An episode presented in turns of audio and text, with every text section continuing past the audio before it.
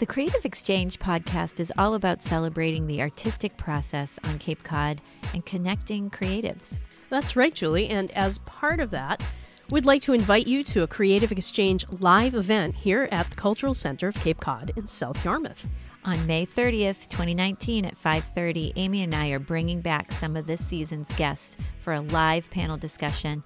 Come connect with other listeners, meet podcast guests, and celebrate the arts community. Mark your calendars and visit artsfoundation.org slash creative exchange for details and updates. See you there. See you there. This podcast has been underwritten by Cape Cod Healthcare because investing in the arts creates a healthier community. Welcome to the Creative Exchange Podcast, a series of elevated conversations with Cape Cod creatives. This project is a collaboration between the Arts Foundation of Cape Cod and Provincetown Community Television. Recorded at the Night Owl Recording Studio at the Cultural Center of Cape Cod in South Yarmouth. It is an ode to the artistic process and its unique manifestation here on Cape Cod, seeking to reveal the successes, challenges, and experiences of local artists. Above all, it is a reminder that arts matter in our community.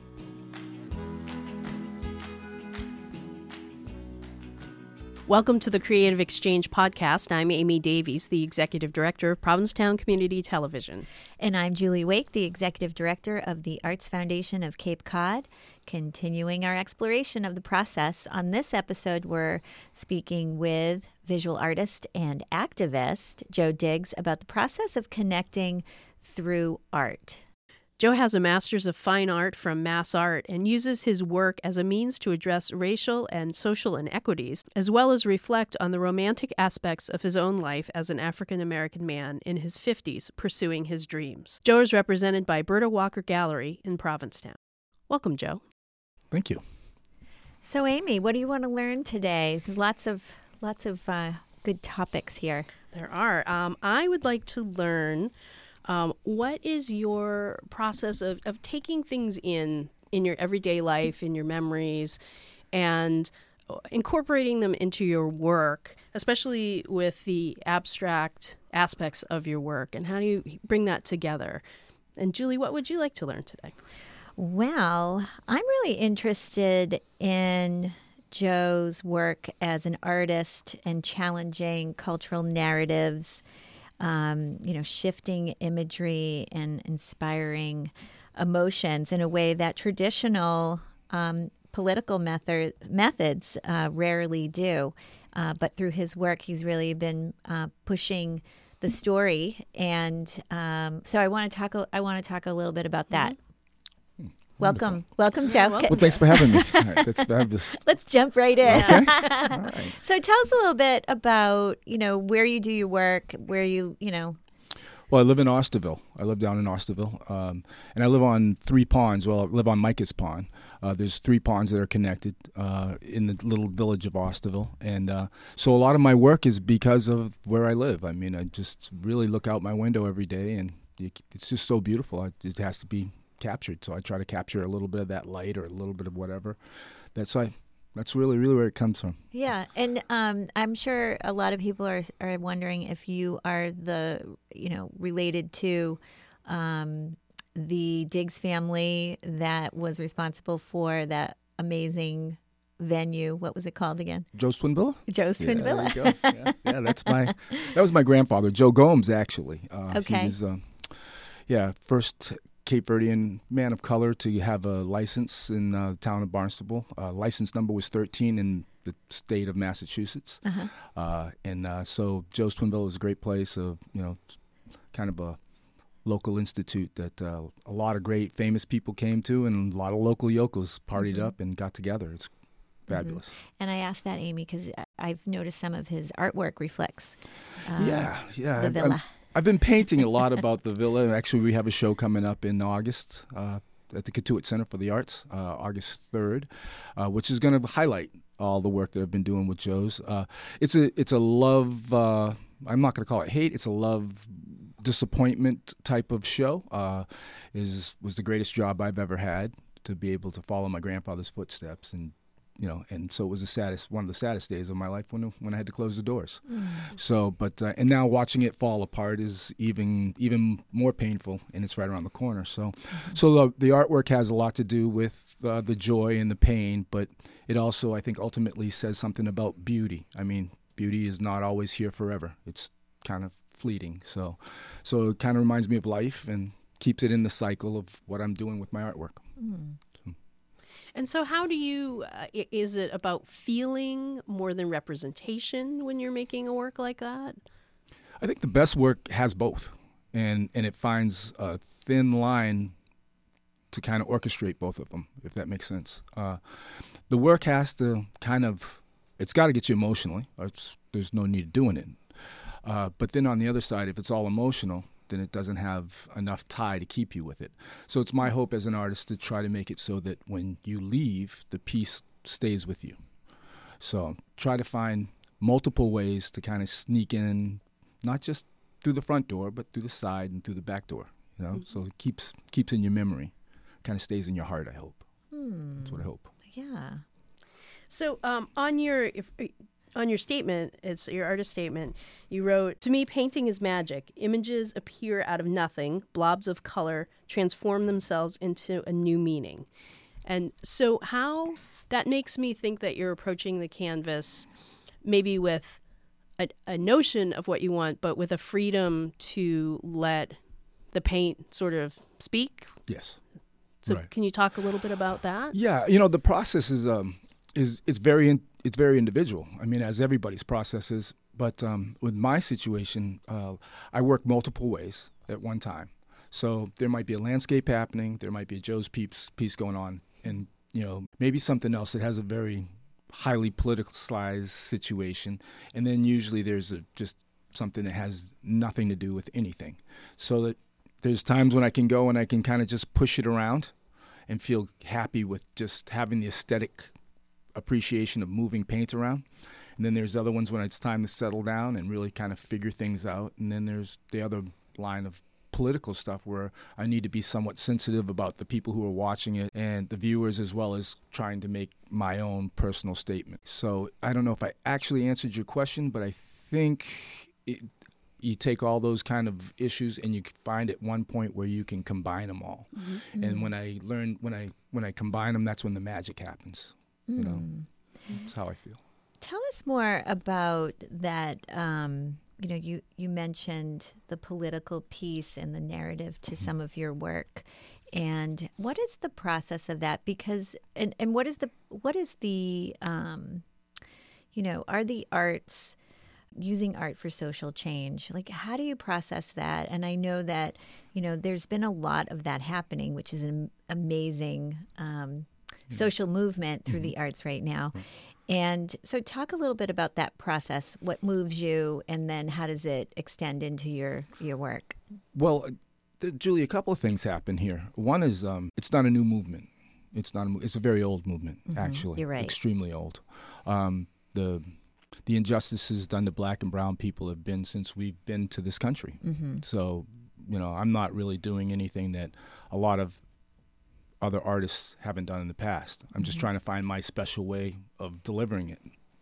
But more importantly, I think it is is to understand that that now things have changed. The, the the change that's that's out now is that the voices are getting out and being heard more.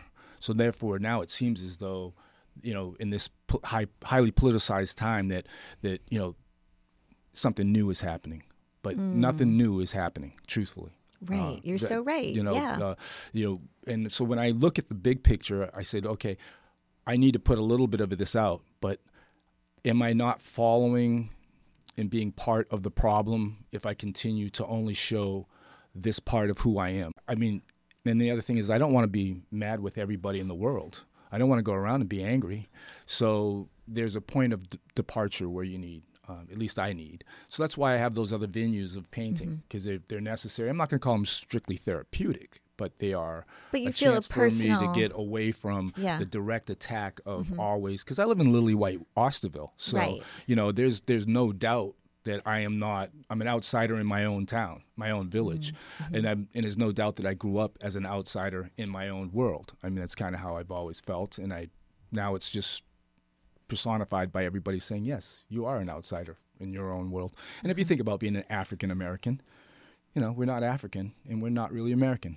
So so think about how that all works out. So uh, it's interesting. It leaves me a lot of areas where I can work. It's fertile ground for an artist, and Right. I just like to toil it, and I'm gonna. I'm gonna soil. Uh, we'll reap the soil afterwards. We'll see what comes out of it, and hopefully, uh, it'll make the world a little bit of a better place. Yeah. So it's a personal kind of responsibility that you feel. I'm trying to feel less personally, you know, responsible. Um, Okay. And what I'm learning now is that you know the the forefathers of African American artists and mothers, I should say, because I do not want to, you know, not put some of the wonderful female artists that that that contributed and continue to. Uh, that really the bottom line is is that I don't have to carry this burden anymore. Um, which is which has actually freed me up to really say exactly what I want to say now mm-hmm. instead of what I feel like I had to say before.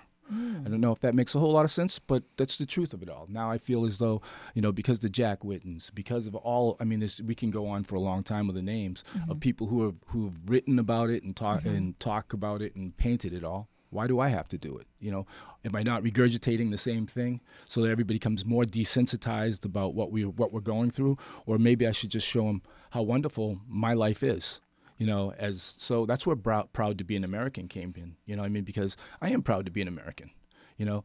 But i'm not proud of what america stands for right now but that doesn't mean that i'm not proud. I don't want to live anywhere else. I'm very happy to, to be Yeah. here you know? Yeah, I just want to interject for one sec that um, that Joe, you have a show you're currently showing at the Brattle, Brattleboro Museum through June 16th, and the show is called "Proud to Be American." Mm-hmm. And so, can you tell us a little bit about that show? it's the second iteration uh, Okay. of the proud to be american i actually was fortunate enough to uh, to show this before at the Cotuit Center for the Arts when James Wolfe was was uh, the director.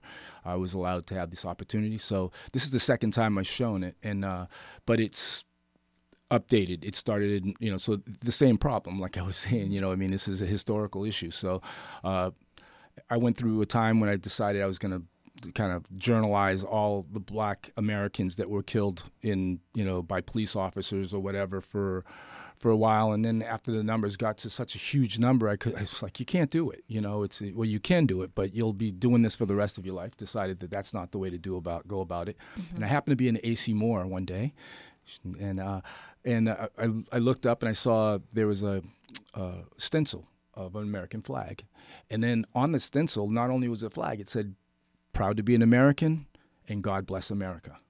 And I started thinking, well, what exactly does that mean? What does it mean, proud to be American? What does it mean? How and why are we just plastering proud to be an American? Why are we plastering God bless America all over? Not not everybody in America believes in God. I mean, you know, I'm just mm-hmm. so I just right. was just thinking about everything and saying to myself, wow, you know, what's what the propaganda? What's going on here? How does how mm-hmm. is how does this relate to me? And then question, are you proud?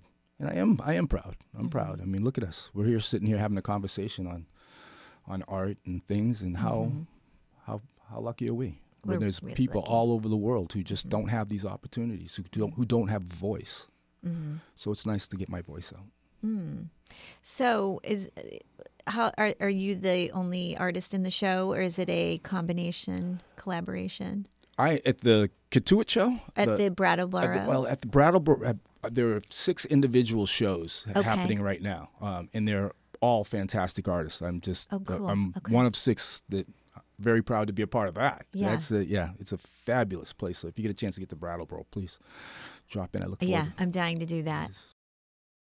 So, um, you you're living where? Well, you were born in France. I read it in your your bio, and you've traveled with work.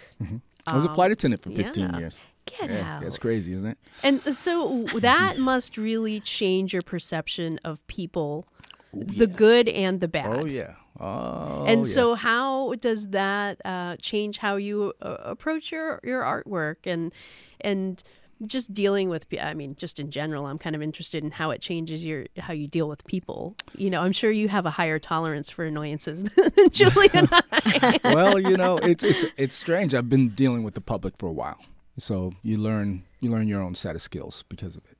Um, but uh, they both lend to each other. Uh, when I when I stopped working as a flight attendant, well, I, let's put it like this. Sorry. So when I was the 15 years that I flew, I continued to paint. And then the last five years of flying, I actually started working at Joe's Twin Villa as well. So I was controlling, I was kind of handling all three um, businesses at one time. And then I ended up buying my father's business in Osterville, where I live now. It's Micah's Pond Summer Rentals, and so um, so I was handling all of those at, at the same time. So it gave me what what the uh, this job allowed me to do was to learn how to multitask pretty well and to deal with people at the same time, mm-hmm. and also it gave me a different perspective of life. When you're flying, you get to look down on everything, which is a whole different mm-hmm. way of mm. looking at things. And when the st- when the sun comes up, you know it's a different direction. It, it's everything's much different. So, I, and it really kind of worked with my whole way of putting art together. So I thought, well, great, you know, you, you put up, you grab a little bit of this, you put a little bit of that in it, mix it together, and you have this wonderful base. And that's kind of what started started the whole Joe's Twin Villa series. Working and living on the land that you grew up on mm-hmm. Must be interesting. I I um I moved from my childhood home, and it since has burned down, which is a strange Ouch. thing. No one was hurt, thankfully, but I don't have that even to drive by anymore. Mm-hmm. So uh, when people say that you know they live where they grew up, it's really kind of like oh, I, I know it's so special. Yeah. Sounds romantic. Um, it is romantic somewhat. It's pretty painful too. Uh, yeah, um, in my family, uh, it's it's been three generations, mm-hmm. yeah. and uh, it's just a gorgeous piece of property. I mean, it's it's tucked back in the woods and it's it's just beautiful. Uh, the good part is that it's still with us. The bad part is that uh, the rest of Osterville has grown and is worth a whole lot of money. For whatever reason, my little piece of the woods just stays to be a little piece of the woods. So you know. Mm. Um, well, that's good you, for tax purposes. Oh, right, and that's about it. but uh, I'll let you think about that one for a little while. Yeah. It's the way it is, uh, and not the way I like it, but it's the way it is. But the the grounds are still pristine. We still have trails all through the through oh, the nice. woods. Uh, mm. We still the the ponds are all still good fresh water. You can swim and uh, occasionally skate or whatever on them if it's cold enough. And uh, yeah, it's it's wonderful.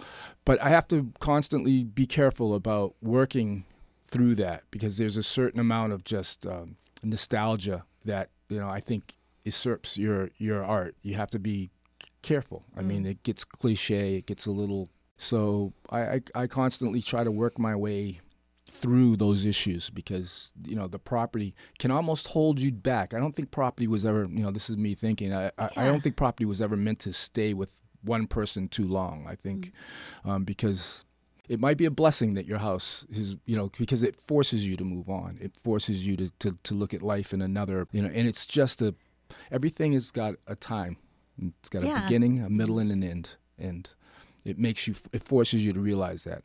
And uh, so sometimes I get stuck. I get stuck there realizing that, man, I still have to pay this mortgage. Well, maybe you don't. You know? So when you say that it, it it's challenge it challenges you, are you talking about your work that sometimes when you go to paint or, you know, start creating something that because you're so familiar with the land and it's been there for so long that it's challenging the way you interpret things yes. that maybe you don't look as deeply as you would if it was a new space. Yes. That's that's part of it. I think the other part of it too is that your emotionally your connection is is so deep uh-huh.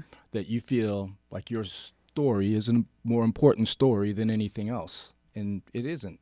You know, your property and your growing up is just as important to you as mine is to me. So it's kind of keeping everything in a, a little bit in, under control when it because you need that when you're when you're yeah. when you when you're making pieces. If you start off right away over fantasizing, over politicizing, then you really have nowhere to go. You, you, you, know, you need to build up to it. It's it's a slow crescendo. It's you know, it's, yeah. it's cooking a base and then building it up to, to actually. So when you say you have to hold yourself back sometimes mm-hmm. from that, tell me more about that. I'm really interested in that. Oh. Like how you're like you mentioned. well, there's there's a constraint. I mean, you know, yeah. so so yeah. For I'll, I best part, way to say it is how my process. So I'll get up in the morning. I get up around seven o'clock and I'll get coffee made and I'll go back to the studio and there's a specific light at seven o'clock that lasts till about eh, eight thirty. So I have like an hour and a half to kind of Mm-hmm. get it on and kind of. So it makes me every morning because I, I have a, a daily practice. It makes me every morning kind of really look specifically, and with that, you know, it's never the same from day to day. And I'm painting the same painting, so those paintings continue to change. The levels, the the layers of paint change, and then and it's more of a. I don't paint it really for a finished product as much as I paint it because it's necessary for me to paint. This is part of my process. So the same thing. What do you mean? You paint the same thing? You paint the light? I paint the landscape. The and landscape. and the light Oh, okay. changes. You know, the, of course, the light comes is, is somewhat consistent, but it changes. The colors change every day and every Okay. minute. So some days, um, you know, I'll come out and it's a gray day, and I'll start off with a gray painting. And then the next day, I have a bright sunny day, and so the bright blue goes over top of the gray, and you know, so Yeah. and every day I approach it as a, a as a brand new painting. I don't pr- approach it like it's a like it's a you know like it's a white canvas. Like ev- every day just here we are. We're starting again. Wow. So that reminds me of, um, and I think I, I think I bring her name up, and almost I, we're gonna have to interview her. But Mary think so. Moquin, Oh, yeah, I do. well, I can't. She's a fellow. She's a she's a She's fellow artist. She's yeah. We we went to we went to the same school. Uh, you know, same undergrad, and yeah. Yeah. she's a hell of a painter. Oh, amazing! yes, and and yes, so I'm always fascinated, aren't you, Amy, with like just the patience and the the ability to really observe the same thing but see things differently and see the beauty or the pain or any emotion that's like between the those hours that are different from the next. You know, it's just it's fascinating She's much more patient than I am. Yeah. Much more. Uh, you know, uh, there's no way I'm building little maquettes and setting up lights. No way. And, and so there's the difference. I, I actually am very hands on. Uh, Yeah. If if one thing's not working, I just push it away. As, as a matter Yeah. of fact, when I paint, sometimes it's almost um, it's almost like well, there's always music going on, and it's almost a dance move. So you know, one color will go to another okay. Mm-hmm. painting, that will go to this one. A lot of times people think, well, oh yeah, he's sitting there concentrating on this one scene, and no, not at all. I'll, I'll Mm-hmm. start painting it. If I mix up that color that sings to the painting that's on the other side of the room, I will get up and I'll I'll go over there and slap it on that one, and then Mm-hmm. and then the whole thing Hmm. kind of starts, and it just becomes um, it becomes kind of like a dance move. It becomes uh, kind of it just. And what are you listening to? What kind of music do you listen to? Uh it's it's just as diverse as my art. Uh, yeah, it's it's pretty crazy. I um I do have a Sunday ritual that starts off with classical music, and then uh, I don't know. By the evening, of course, it's dance music, and you know it depends. It Yeah. really does. It just goes all over the place. So seven to eight thirty, and then what?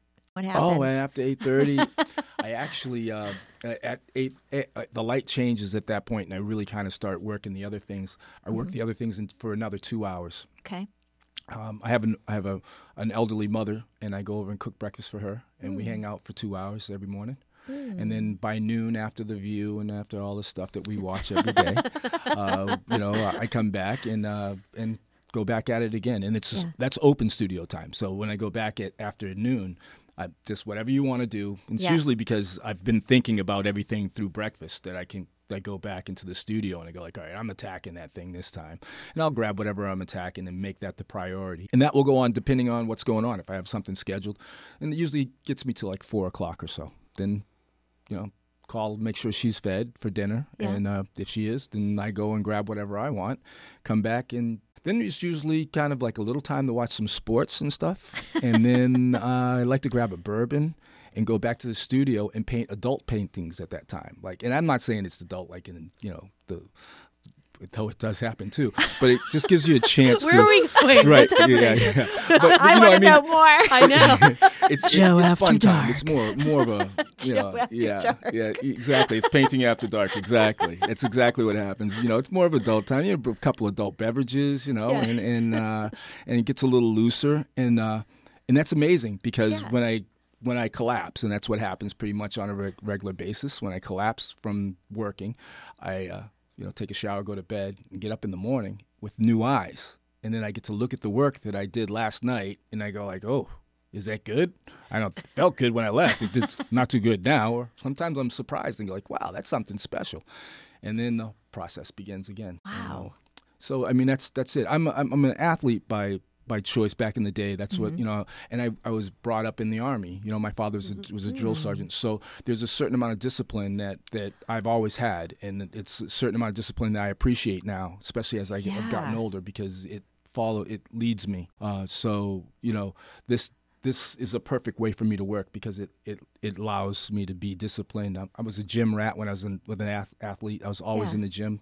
Now I'm always in the studio. Yeah, that's really that's an important uh, point as we we talk about the process, and your process kind of stems from childhood Yes. and having a military background with lots of discipline and structure. Um, so, what if you have it? Do you have advice on? Um, you know, sometimes, you know, we see people getting a little. I know I'm scattered um, with my work, So am I. right there's always a level of that right? But like how do maybe what would you would you know i know you do some work in the artworks program and with um, i know we're going to talk about the other work with the incarcerated Youth, yeah. the youth incarcerated uh, program. But um, what how do you um, do you teach that? Like some tell us a, about that. Well, the kids are. Uh, let me tell. My kids are special. Uh, They are kids from the age of 14 to 19, um, all young men, and they're basically they're incarcerated youths from this uh, from Massachusetts in general. So you know, it they're not all from the Cape, and uh, so uh, and a lot of times from the inner city. So a lot of kids the first time being out in the woods, out in Brewster. They're out in Nash- uh, at Nickerson State Park, and uh, it's uh, it's a lovely setting, but they're still incar- incarcerated. You know, so for me, it gives them it gives me a chance to kind of reconnect with youth, which I, I think is super important because at 58, soon to be 59, uh, the, the the gap of of where I am to where they see is huge. And so they teach me. They teach me every time I go. Um, and I've been trying to teach them not only to paint, but how to just problem solve, how to get through life. You know, a lot of times these young men, uh, they just need somebody to, to kind of care. That's really the bottom line. Just do, do you care? And I do.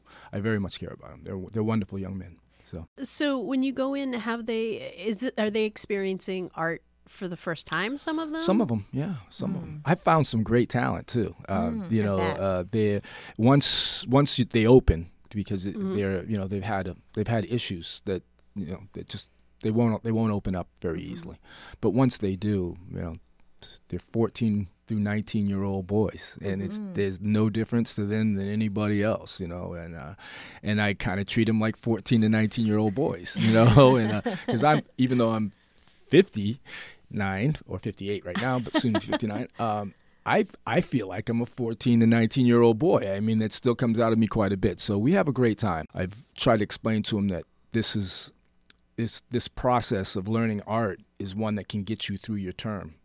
That if you invest in yourself, you'll never get anything bad out of that. Any everything good will come out of you. And so to get them to trust themselves is really where it's at, and to get them to open their eyes and see the world in a different way through a lens of an artist. If you can open up your eyes and see like I see, then you'll see your opportunities and you'll see how you can put things together for the rest of your life. You'll never have job issues. You'll never have any of those kind of things. You'll always be able to put things because you won't be afraid of them. So that's kind of what I preach to them, and then I try to support that by making sure I'm there every week. And if they, if they want, uh, you know, if they say I want to do portraiture this week, I don't say no. I say yeah, let's do portraiture this week. One kid t- this week blew me away. He wanted to paint a tree paint a tree. He didn't want to paint a painting of a tree. He wanted to paint a tree. Oh.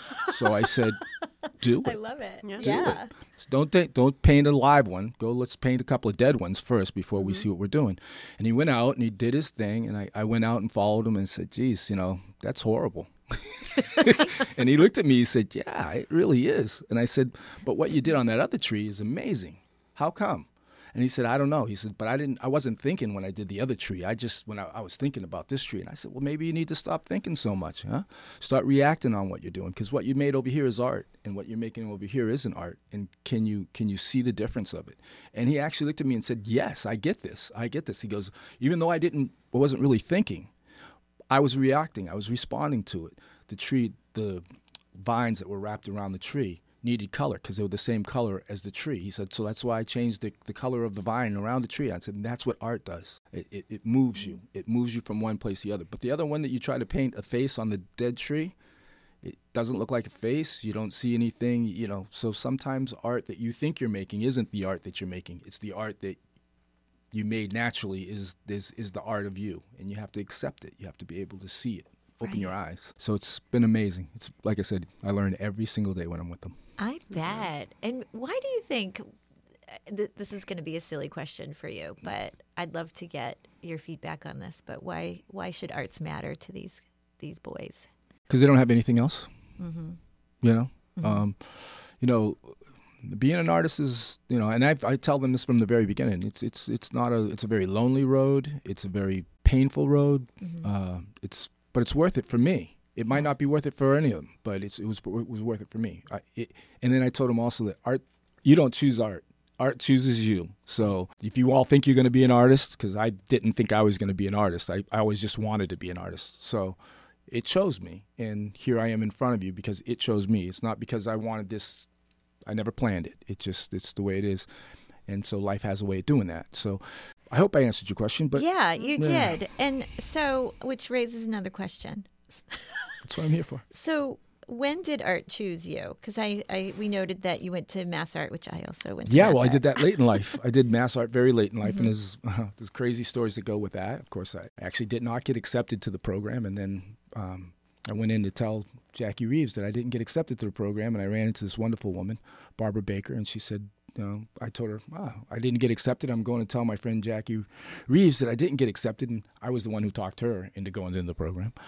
And well, I, you know, at least tried to convince her, which she did, and I'm happy for that. And um, so we uh, we started talking. She said, "How serendipitous! I never saw your name. I did this, that, and the other." And so I was like, "She said, you know, if I put your art in front of the professors and they like it, would you come back?" I said, "I'd go home right now." I was in Provincetown, so I'll go home right now and grab it and come back if that's what you like. And she said, "No, just come back tomorrow." So I came back the next day. I put the work down, and I got a chance to let uh, George Creamer and Jim Peters look at it, and uh, Vera Ayatollah, the, the the three art, uh, professors at the graduate program, and they looked at it and they said, "Well, we'll call you."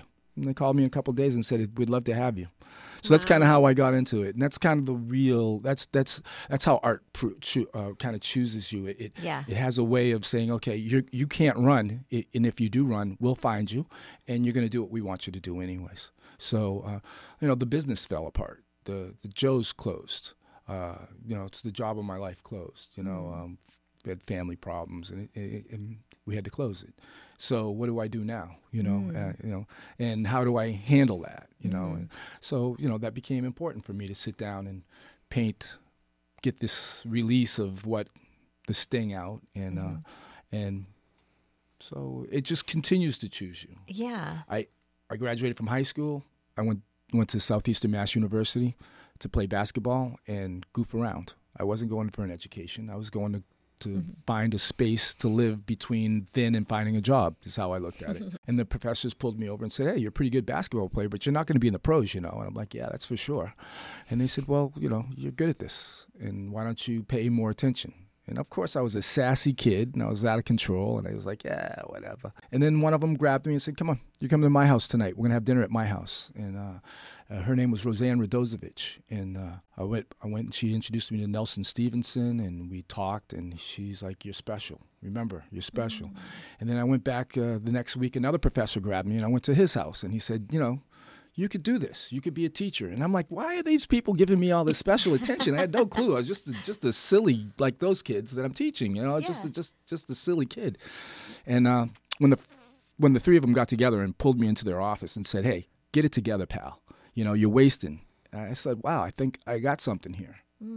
And uh, then applied to a couple of graduate schools. Didn't get in because my grades were so poor at that point. I mean, the, my portfolios were getting accepted, but my grades weren't. And then I got the job with the airline. I said, "Great, I'll travel around the world. I'll I'll go to the Louvre. I'll go to all the places that you know that I need to go to keep my education strong, and I'll continue to paint. And I'll try to drop these uh, paintings all over the world." That was my thought at that point.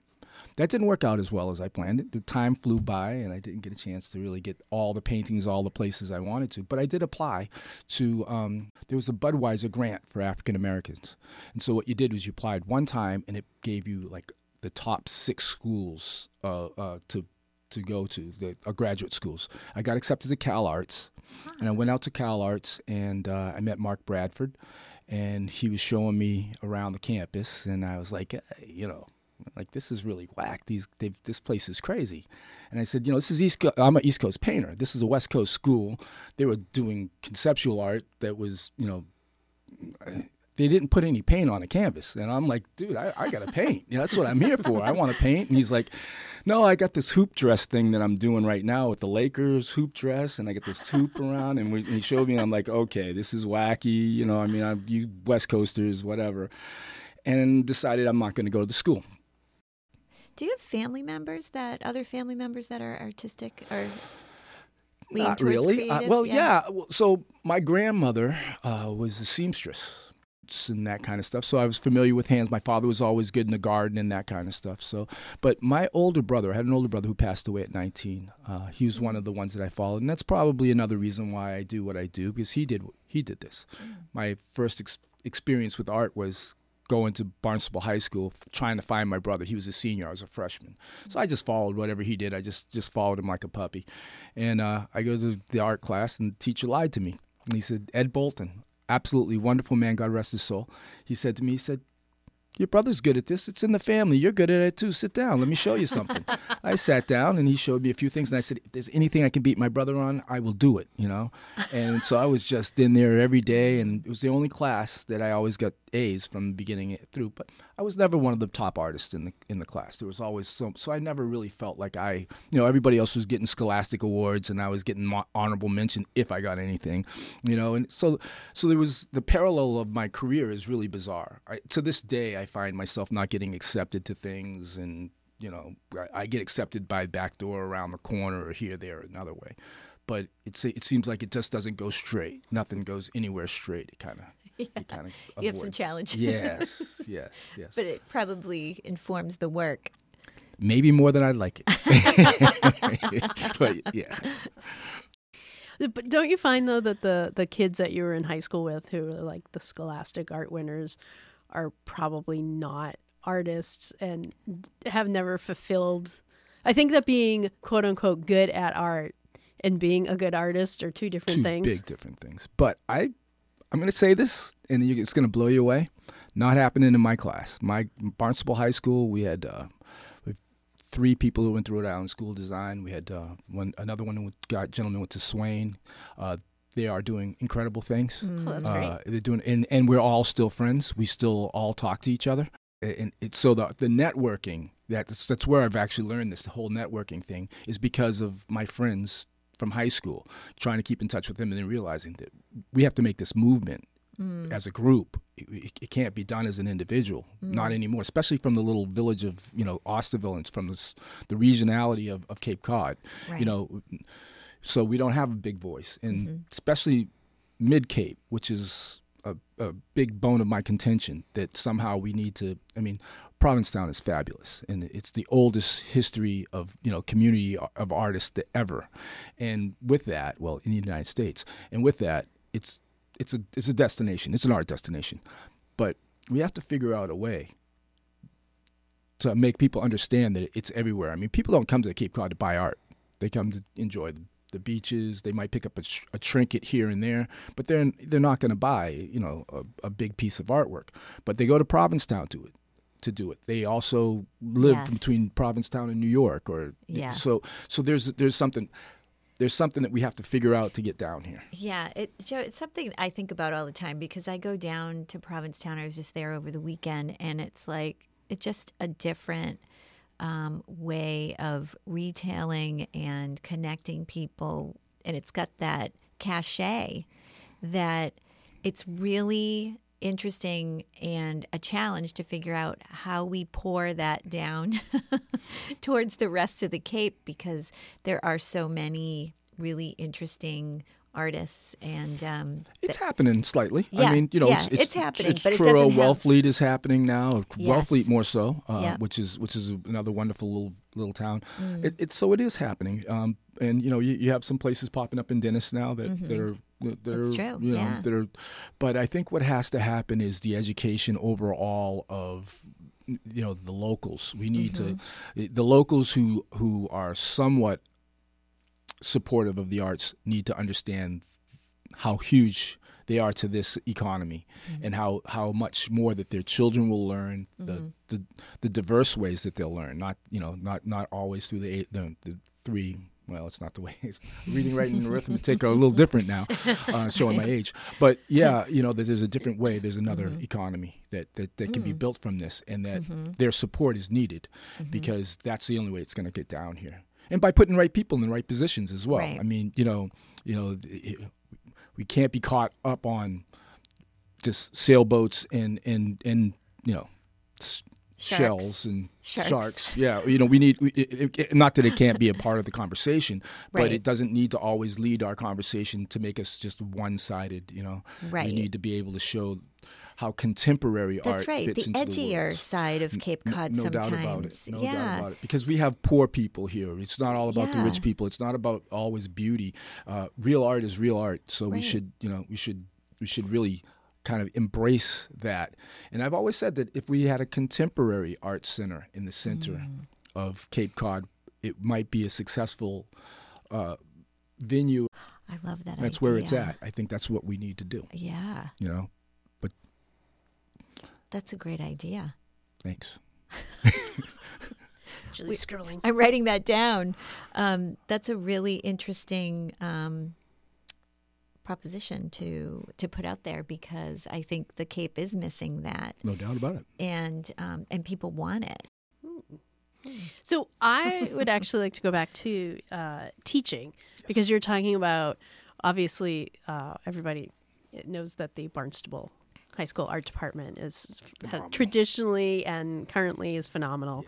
And so how having supportive uh, good foundations for art education how has that influenced you as a teacher and also as an artist it's everything. So, graduate from Barnstable High School.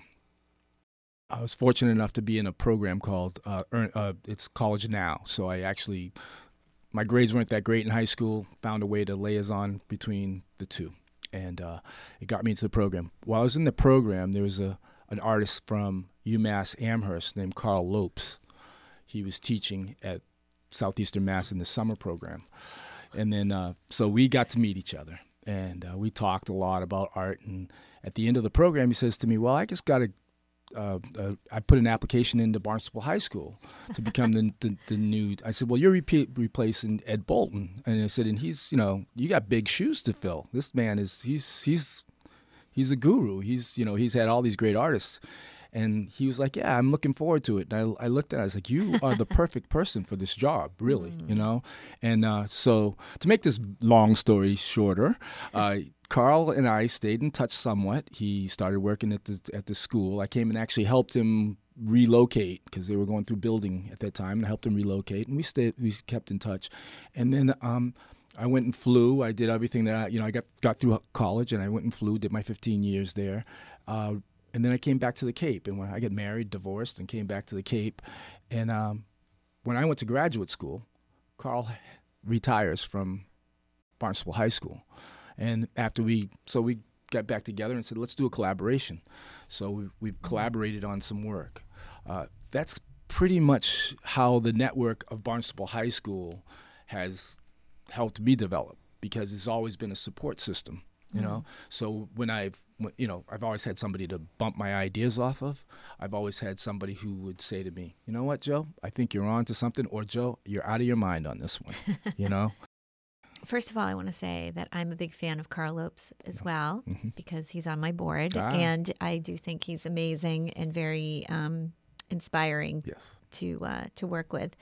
Uh, and you mentioned your collaboration with him, and I have seen some of the the pieces that have come out of that, and I think that's really interesting. Can you tell us more about um, some of the? Because I know it's not just him; it's some other artists too that you've been Yeah. working with. That's- like, how does that? Oof, it's crazy know, like It's I give good. you a piece of paper and you start, and then you give it back. sometimes it works like that. Um, Okay. So uh, a lot of times we kind of like, well, Carl and I had started off together. We started off together, and you know, we were talking about how our process, and how you know, I, I'm very much into dialogue. I, I like to have conversations with my paintings. They they tell me what they want, So and uh, so we started this conversation about exactly how dialogue works, and you know he's got his way of thinking of it, and I have my way of it. And I would say to him, "Well, you know, you're projecting. You know, you're projecting on the painting." And he's like, "No, I'm not." And I'm like, "Yeah, you are. You know, I mean, I'm I'm listening to it, and you're projecting. You already got it figured out how we're gonna have this thing framed and what gloss and all that." I'm like, and I'm waiting for it to tell me. And so we battled the first like two weeks. We're just like I would do something, he'd kind of go across it, and I'd he'd do something, and I'd go across it, and then because you're very different, very very different, very different, very different. But actually, we're very much we have a we have a very uh, a, a line that's very much the same. Uh, it's, how so? Well, that, that we both place we're all we're both about placement like uh, there's a there's a foundation in each painting so we believe in uh, the same kind of way of putting a piece together but that's it we just we just both have a feeling of okay we, we need a solid you know a solid design has to be has to be in state and you have to be able to the piece has to flow. So we do have some some really basic you know bottom line things that we both do.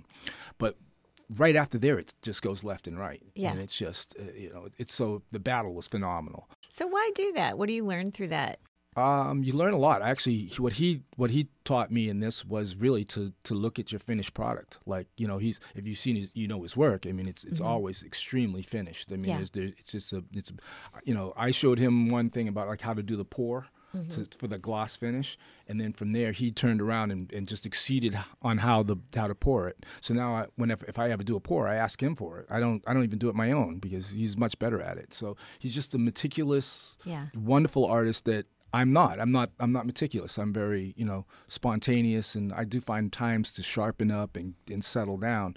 But overall, I don't. I'm not fine through the whole thing. So it's ongoing learning. It's yeah. it's it's kind of like on job training. You know, you, are you're, you're kind of doing it as you go along, and you don't know what you're going to learn, but you yeah. learn. You take something with you every single It's almost time. like art school. Yes. In a lot of ways, right? Yeah. Yeah. You work on those projects together and you get a new perspective, and the professor pushes you to do that, and you're like, oh, I, really I don't really want to do this. I don't like mm-hmm. them as an artist. Mm-hmm. I don't want to work with them. And then you're like, oh my gosh, you know? It, it's so interesting to think about you uh, working because I would look at your work and say that you're emotion, um, emotional mm-hmm, artist, mm-hmm, and then looking at like Carlos, very linear. Mm-hmm. So that's and I need that, right? Mm-hmm. Right. So you know, here, you, you, know, I just didn't want to be the, the emotional puddle that every time somebody comes by, it's like, oh, there's another Joe Diggs. It's flapping all over the place. So there's a certain amount of control that that mm. that they brought to it. And actually, even my mentors in college, in graduate school, Keith Washington, incredible artist, said to me, he says, you know, you've got all these wonderful things, but if you learn how to condense them and and kind of get your message across, sharpen your pencil, you know, mm. so that when you're talking about a racial issue or you're talking about that, you don't particularly need to knock the person over the head with the brick, mm-hmm. but you need to make it so that they feel the pain when they leave. So, and mm. I was mm. kind of like, yeah, how you how do you do that? Well, he broke out one of his paintings, which was uh, they're all murder scenes, but mm. if you look at them, they're all just beautiful landscapes. And then the caption is, you know, 19, you know, 32, where John Smith got hung, mm-hmm. and you sit there and go, oh, mm-hmm. oh, you know, but you never leave that. I mean, it sticks. It's it sticks with you. So of course, when I did uh, some of my James Byrd Jr. pieces, that came re-registered into my head, and I was like, okay, do, what am I saying here? Am I do I want to show body parts? No, I, I don't want to show body parts. I don't want anybody to run from this. I want mm-hmm. people to run to it. So I mm-hmm. try to paint it as beautifully as I could, but at the same time put the burn in it, put the put the halos of of where he, his chalk line bodies were, so that you know, so that once they understand the, the, the what all these symbols are, that it will truly resonate and to see someone go come to tears over mm. the piece, uh, like like what happened in March, you know, in the opening of of the show in, in Brattleboro, was, uh, was the ultimate compliment. You know, the, the mm-hmm. woman actually looked at me and said, "This is unbelievable," and I kind of gave a little hug, and it was a great feeling. I walked mm. away saying, "I've, you know, it's a hell of a show just because I was I was successful." Mm. I'm getting emotional thinking about it. Is that um, a project that one of your most proud projects that you've worked on? Oh, I don't think so. I hope not. you know, I mean, I'm sorry. You know, I think that, I, yeah. you know, I mean, you know, I, I, I go to work every day. I think the best project I have is the one that I'm getting ready to do. Okay. Uh, you know, yeah. um, the best piece is the next one. Yeah. And it really is. Uh, do you have something right now that you're thinking about? Yeah, I've got a couple. I've got a couple of. Uh, things cooking. I've been uh, I've been working with another uh, another set of language. Actually, it's um, pushing paint around uh, and finding ways to kind of excavate. It's a lot more. It's it's a little bit more sculptural, Mm. um, and I've been trying to really find a way to be paint happiness. Mm. Paint.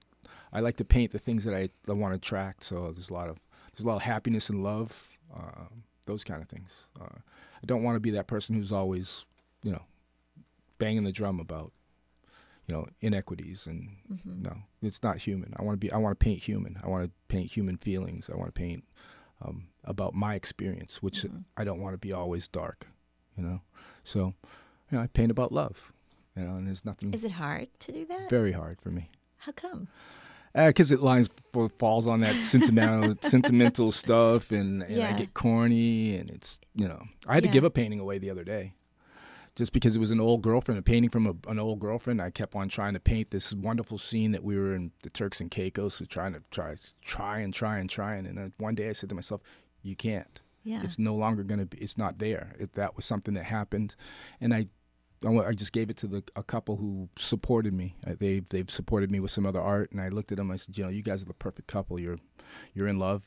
You know, take this thing, get it away from me. you know, so that I can go on and love, so I can love again. You know, because like I said, everything's got a beginning, a middle, and an end, and you just have to accept it, even though we don't want to. I learned that when I was 16, when my brother died at 19, and then we had another Craig that died at 20. Mm-hmm. So you know these th- everything. Even though even if you're young and you die, you had a beginning, a middle, and an end, and that's uh, that's so. Mm. Not to make it morbid, but that's that's kind of the philosophy. And did you feel relief when you gave the painting away? Or it Most sounds like you've done that before, but it's hard. This was the first time, actually. This was Oh, really okay. the first time that I gave someone something that meant that much to me. Yeah. Um, and no, it actually felt wonderful. It felt very, very, very, very good. Because, like I said, it's got a good home now, and it's uh, uh, and it will live on yeah. in a different way. right, right. Yeah. And I don't have any children. Uh, so you know, a lot of this is my male machismo. I'm, I'm, you know, Yeah. I'm spreading seeds all over the place. I'm dropping bombs everywhere. Just saying, hey, take one, get one, sell one, buy one. Just get them out, you know. And, Right. and I keep making them, and hopefully, you know, These are your babies. Yes, yes. and so giving one away is like giving a piece. yeah, I gave a little piece of myself to someone else Yeah. who, who I actually adore. I, I thank them so much for supporting me. I mean, they, Yeah. they bought a few of my pieces, and you know, it was they're so they're a major player in my life, and I just wanted to show some appreciation. Yeah. It was the right. It was really just the right thing to do to the right people, and it it helped them. It helped me. You um, know, I- I'm hoping that they. Yeah. I hope that they just love it as much as I did. you know. Yeah. So Oh, thank you for sharing that. You're making me a little teary. And and thank you for for coming on Thank the, you the for me. podcast. yeah, thank you very much. Been been a great conversation, truly about the process. Today. Yes. Yeah. Really interesting. Mm-hmm. And it's, um, I think one of my takeaways, Amy, is um, just thinking about like how you've, uh, you know, you're identifying opportunities constantly through your connections with your community and with your history and, um, and just in even like with a, a sup- art supporter who you were able to, you know, kind of um, connect something that was a part of you that you you know shared with them i, I just think that's always keeping open to the process and being open to um, to still continuing to learn and to also give back to your community through the great work that you're doing with Thank you. these um, young men so i appreciate If I, that if I can say, if Yeah. it wasn't for places like the Cultural Center, if yes. it wasn't for places, you know, like Mhm. like Cotuit Center for the Arts, you know, Right. it- you know, for for what you do, Julie. If it wasn't for people like you and Amy, um, things would be stagnant. We got to keep this thing rolling. that's right I can't wait until August 3rd, where I can have, you know, there's going to be not only this, the show at Joe's is not only going to be my paintings, but it's actually going to have the musicians in it that, that played at Joe's. So there's going to be blues, there'll be Ah, dancing. it will be cool. a, it will be an, an affirmation of life and Mm-hmm. a reunion of something that was fun. Mm. And so it's going to bring a new twist on things in August 3rd when people come in and start dancing in a gallery as opposed to just looking at, at a painting Yeah. is going to be something special. So I hope you can make it. I hope that everybody shows up. And, Oh, uh, yeah. And uh, I really do appreciate having this opportunity to sit and talk to you guys. Yeah, I we really loved do. it. Yeah. Thank you. Thank you so much for listening, and thank you again to today's guest, visual artist Joe Diggs, for this episode of the Creative Exchange podcast. I'm Amy Davies, Executive Director of Provincetown Community Television. And I'm Julie Wake, Executive Director of the Arts Foundation of Cape Cod. Until next time, arts matter. Support for the Creative Exchange podcast is made possible by Delbrook JKS. Music for the Creative Exchange podcast is the work of Jordan Renzi. Produced in association with Billingsgate Records by Jordan Renzi and Andrew Staker at Big Red Studios in Wellfleet. The Creative Exchange podcast is brought to you by the Arts Foundation of Cape Cod, Provincetown Community Television, and the Cultural Center of Cape Cod in South Yarmouth. in the desert to the oasis. This time know this time.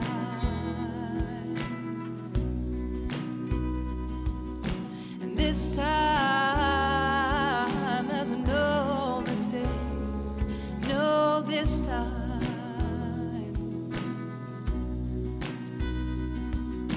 And this time, I'm not afraid. this time.